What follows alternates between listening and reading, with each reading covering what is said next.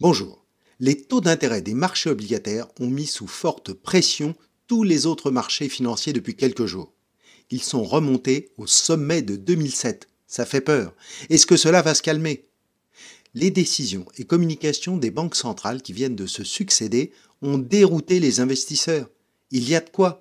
Madame Lagarde relève les taux directeurs de zéro virgule vingt-cinq et dans les heures qui suivent, les taux longs commencent par baisser. Monsieur Powell, lui, ne lève pas les taux directeurs de la Fed, tout comme la Banque d'Angleterre, du Canada et de Suisse, et cela provoque, à l'inverse, la hausse des taux longs. Le taux à dix ans U S a même touché quatre virgule cinquante pour cent, celui de la France, trois virgule trente pour cent en fin de semaine dernière. La sévérité des propos tenus par Monsieur Powell, qui a répété à maintes reprises que les coûts d'emprunt resteront probablement plus élevés pendant plus longtemps, a perturbé les marchés. Il a même abordé la possibilité d'une nouvelle hausse de taux courant deux mille vingt-trois.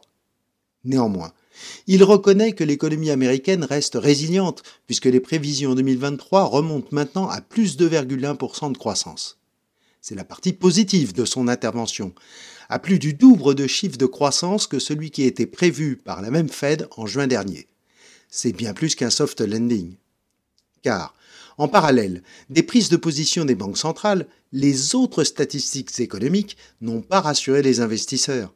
Certains évoquent à nouveau le risque d'une longue période de stagflation, c'est-à-dire persistance de l'inflation dans un contexte de croissance atone. Ainsi, l'inflation C P I au Canada rebondit à quatre pour cent, contre trois virgule trois pour cent en juillet. L'inflation reste stable, mais à six virgule sept pour cent en Grande-Bretagne. Et en France, le dernier chiffre est révisé à plus quatre virgule neuf pour cent d'inflation. Et les P M I composites préliminaires sont mauvais en zone euro, sous cinquante à quarante-sept virgule un. Mais ces derniers chiffres doivent être appréciés avec modération. L'inflation est pénalisée par les coûts de l'énergie. Le baril de pétrole a dépassé le seuil de quatre-vingt-dix à quatre-vingt-treize dollars maintenant pour le Brent. Les tarifs de l'électricité ont été revus brutalement en hausse ce mois d'août pour la France. Et pour le Canada, les incendies historiques de cet été ont pesé sur les prix. Enfin, une récession se profile effectivement pour la zone euro, mais elle ne devrait pas être forte.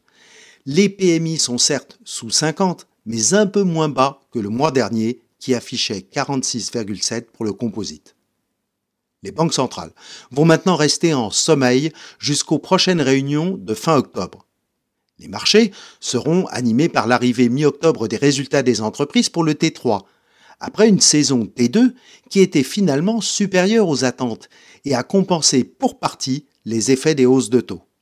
Alors, peut-être un peu de calme, l'été indien. À la semaine prochaine. C'était l'automne. Un automne où il faisait beau. Une saison qui n'existe que dans le nord de l'Amérique. Là-bas, on l'appelle l'été indien, mais c'était tout simplement le nôtre.